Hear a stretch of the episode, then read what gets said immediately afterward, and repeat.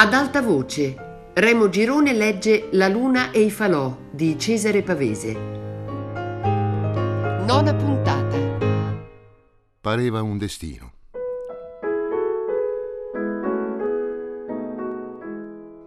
Certe volte mi chiedevo perché di tanta gente viva non restassimo adesso che io e Nuto, proprio noi.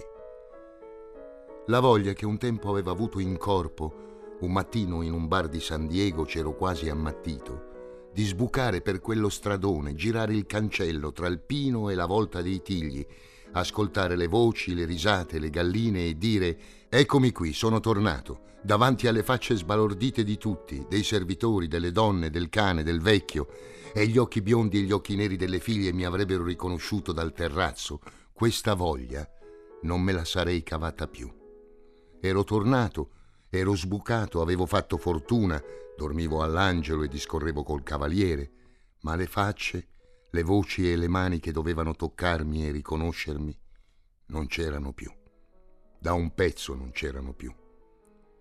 Quel che restava era come una piazza all'indomani della fiera, una vigna dopo la vendemmia, il tornar solo in trattoria quando qualcuno ti ha piantato. Nuto, l'unico che restava, era cambiato, era un uomo come me. Per dire tutto in una volta, ero un uomo anch'io, ero un altro. Se anche avessi ritrovato la mora come l'avevo conosciuta il primo inverno, e poi l'estate, e poi di nuovo estate e inverno, giorno e notte per tutti quegli anni, magari non avrei saputo che farmene. Venivo da troppo lontano, non ero più di quella casa, non ero più come Cinto il mondo mi aveva cambiato.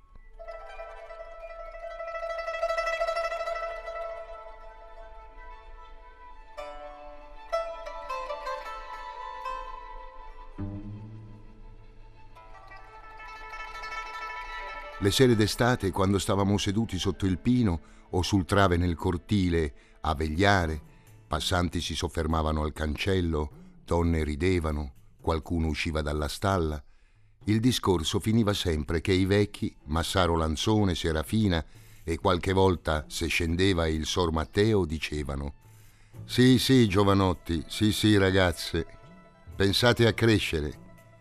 Così dicevano i nostri nonni. Si vedrà quando toccherà a voi. A quei tempi non mi capacitavo che cosa fosse questo crescere.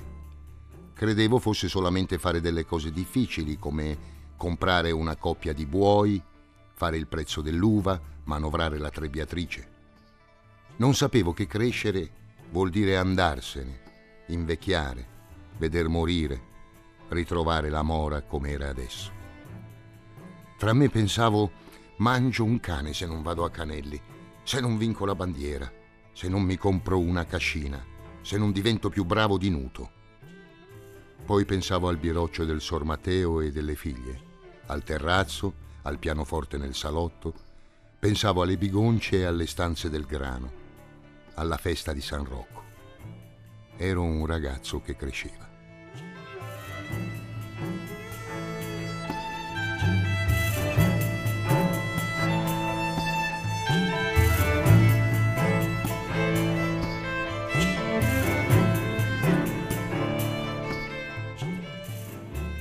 L'anno che grandinò e che poi padrino dovette vendere il casotto e andare servitore a Cossano, già varie volte nell'estate mi aveva mandato a giornata alla mora. Avevo tredici anni ma qualcosa facevo e gli portavo qualche soldo. Traversavo Belbo la mattina, una volta venne anche Giulia, e con le donne, coi servitori, con Cirino, Serafina, aiutavamo a fare le noci, la meliga, a vendemmiare, a governare le bestie. A me piaceva quel cortile così grande. Ci si stava in tanti e nessuno ti cercava. E poi era vicino allo stradone, sotto il salto. Tante facce nuove, la carrozza, il cavallo, le finestre con le tendine. Fu la prima volta che vidi dei fiori, dei veri fiori, come quelli che c'erano in chiesa. Sotto i tigli, dalla parte del cancello, c'era il giardino, pieno di zinie, di gigli, di stelline, di dalie capii che i fiori sono una pianta, come la frutta. Facevano il fiore invece del frutto e si raccoglievano. Servivano alla signora, alle figlie che uscivano col parasole e quando stavano in casa li aggiustavano nei vasi. Irene e Silvia avevano allora 18-20 anni, le intravedevo qualche volta. Poi c'era Santina, la sorellastra appena nata, che l'Emilia correva a cullare di sopra tutte le volte che si sentiva strillare.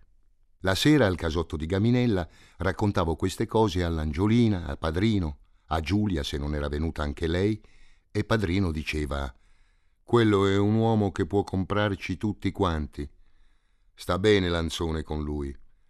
Il sor Matteo non morirà mai su una strada, puoi dirlo. Perfino la grandine, che ci aveva pelato la vigna, non aveva battuto di là da Belbo e tutti i beni della piana e del salto luccicavano come la schiena di un manzo. Siamo a terra, diceva padrino, come faccio a pagare il consorzio? Già vecchio com'era, il suo spavento era di finire senza tetto né terra. E vendi, gli diceva l'angiolina a denti stretti, in qualche posto andremo. Ci fosse ancora tua mamma, brontolava padrino. Io capivo che quell'autunno era l'ultimo. E quando andavo per la vigna o nella riva, stavo sempre col sopraffiato che mi chiamassero, che venisse qualcuno a mandarmi via, perché sapevo di non essere nessuno. Poi andò che si intromise il parroco, quello d'allora, un vecchione dalle nocche dure, che comprò per qualcun altro, parlò col consorzio, andò lui fino a Cossano, aggiustò le ragazze e padrino e io, quando venne il carretto per prendere l'armadio e i sacconi, andai nella stalla a staccare la capra. Non c'era più, l'avevano venduta anche lei. Mentre piangevo per la capra, arrivò il parroco Aveva un grosso ombrello grigio e le scarpe infangate e mi guardò di traverso. Padrino girava per il cortile e si tirava i baffi. Tu, mi disse il prete, non fare la donnetta. Che cos'è questa casa per te? Sei giovane e hai tanto tempo davanti. Pensa a crescere per ripagare questa gente del bene che ti hanno fatto. Io sapevo già tutto, sapevo e piangevo. Le ragazze erano in casa e non uscivano per via del parroco. Nella cascina dove va padrino, disse costui, sono già troppe le tue sorelle. Ti abbiamo trovato una casa come si deve. Ringraziami. Là ti faranno lavorare.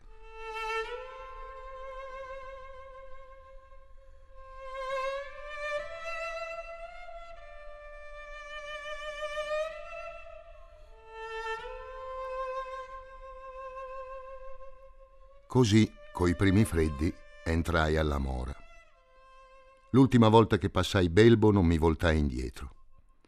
Lo passai con gli zoccoli in spalla, il mio fagottino e quattro funghi in un fazzoletto che l'Angiolina mandava alla Serafina. Li avevamo trovati io e Giulia in gaminella. Chi mi accolse alla mora fu Cirino il servitore col permesso del Massaro e di Serafina. Mi fece subito vedere la stalla dove c'erano i manzi, la vacca e dietro uno steccato il cavallo da tiro. Sotto la tettoia c'era il biroccio verniciato di nuovo. Al muro tanti finimenti e staffili coi fiocchetti. Disse che quelle notti dormivo ancora sul fienile. Poi mi avrebbe messo un saccone nella stanza dei grani, dove dormiva lui. Questa è la stanza grande del torchio e la cucina non avevano in terra il battuto, ma il cemento. In cucina c'era un armadio coi vetri e tante tazze, e sopra il camino dei festoni di carta rossa lucida che l'Emilia mi disse guai al mondo se toccavo. La Serafina guardò la mia roba, mi chiese se facevo conto di crescere ancora, disse all'Emilia che mi trovasse una giacca per l'inverno. Il primo lavoro che feci fu di rompere una fascina e macinare il caffè. Chi mi disse che sembravo un'anguilla fu l'Emilia. Quella sera mangiammo che era già scuro alla luce della lampada a petrolio, tutti in cucina, le due donne, Cirino, e Massaro Lanzone mi disse che la vergogna a tavola stava bene, ma che il lavoro andava fatto con franchezza. Mi chiesero della Virgilia, dell'Angiolina, di Cossano. Poi l'Emilia la chiamarono di sopra, il Massaro andò in stalla e restai solo con Cirino davanti alla tavola coperta di pane, di formaggio, di vino. Allora mi feci coraggio e Cirino mi disse che alla mora ce n'era per tutti. Così venne l'inverno e cadde molta neve e il belbo gelò. Si stava al caldo in cucina o nella stalla. C'era soltanto da spalare il cortile davanti al cancello. Si andava a prendere un'altra fascina o bagnavo i salici per Cirino, portavo l'acqua, giocavo alle biglie coi ragazzi. Venne Natale, Capodanno, l'Epifania. Si arrostivano le castagne, tirammo il vino, mangiammo due volte il tacchino e una loca. La signora, le figlie, il sor Matteo si facevano attaccare il biroccio per andare a Canelli. Una volta portarono a casa del torrone e ne diedero all'Emilia. La domenica andavo a messa in paese coi ragazzi del Salto, con le donne, e portavamo il pane a cuocere. La collina di Gaminella era brulla, bianca di neve. La vedevo in mezzo ai rami secchi di belbo.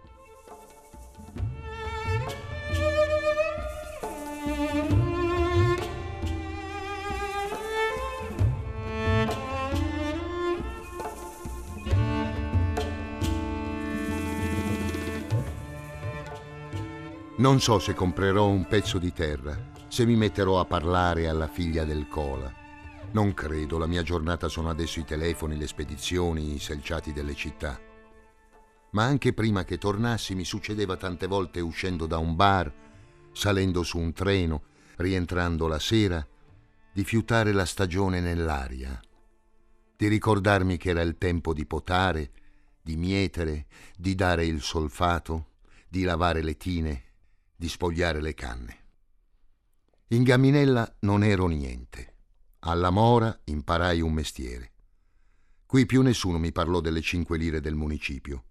L'anno dopo non pensavo già più a Cossano. Ero anguilla e mi guadagnavo la pagnotta. Sulle prime non fu facile, perché le terre della Mora andavano dalla piana del Belbo a metà collina e io, avvezzo alla vigna di Gaminella dove bastava padrino, mi confondevo con tante bestie e tante colture e tante facce.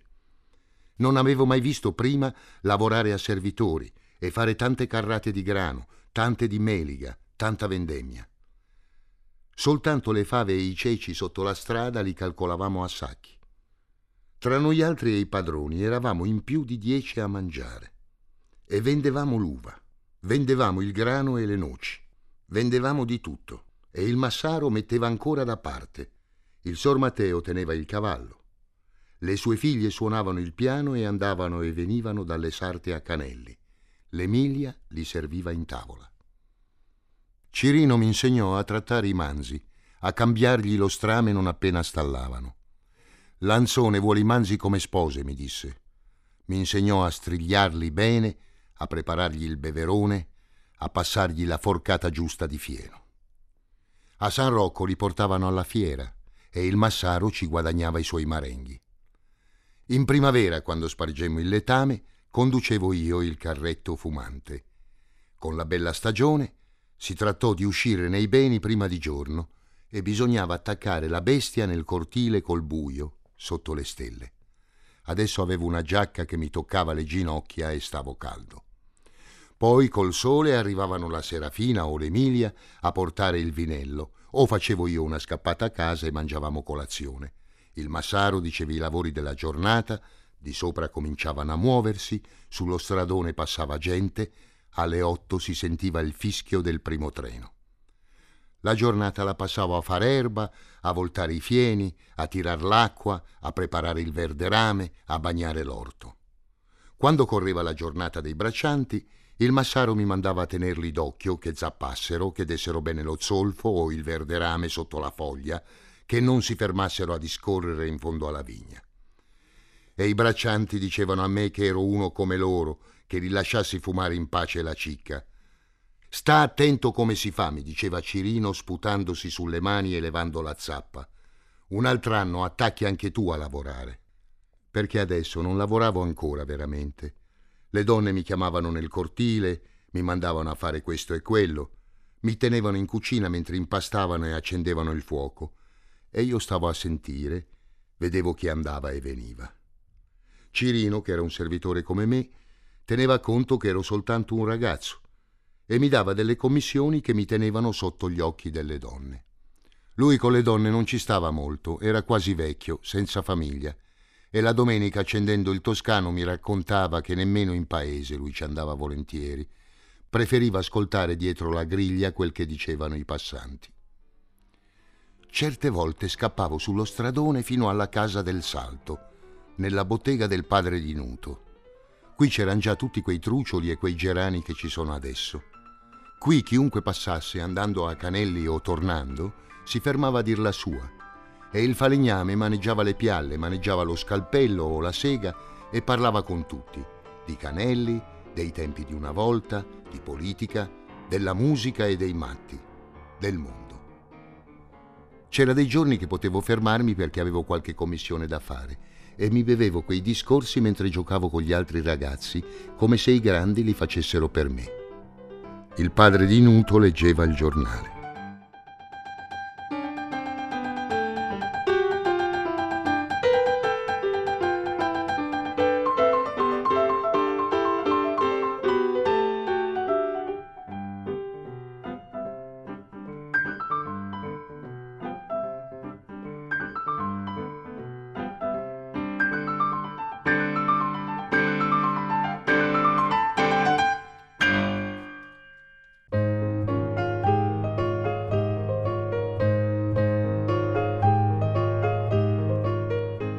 Remo Girone ha letto La luna e i falò di Cesare Pavese. A cura di Fabiana Carobolante, Jacopo De Bertoldi, Lorenzo Pavolini e Chiara Valerio. Tutte le puntate su Rai Play Radio. Ad alta voce è un programma Rai Radio 3.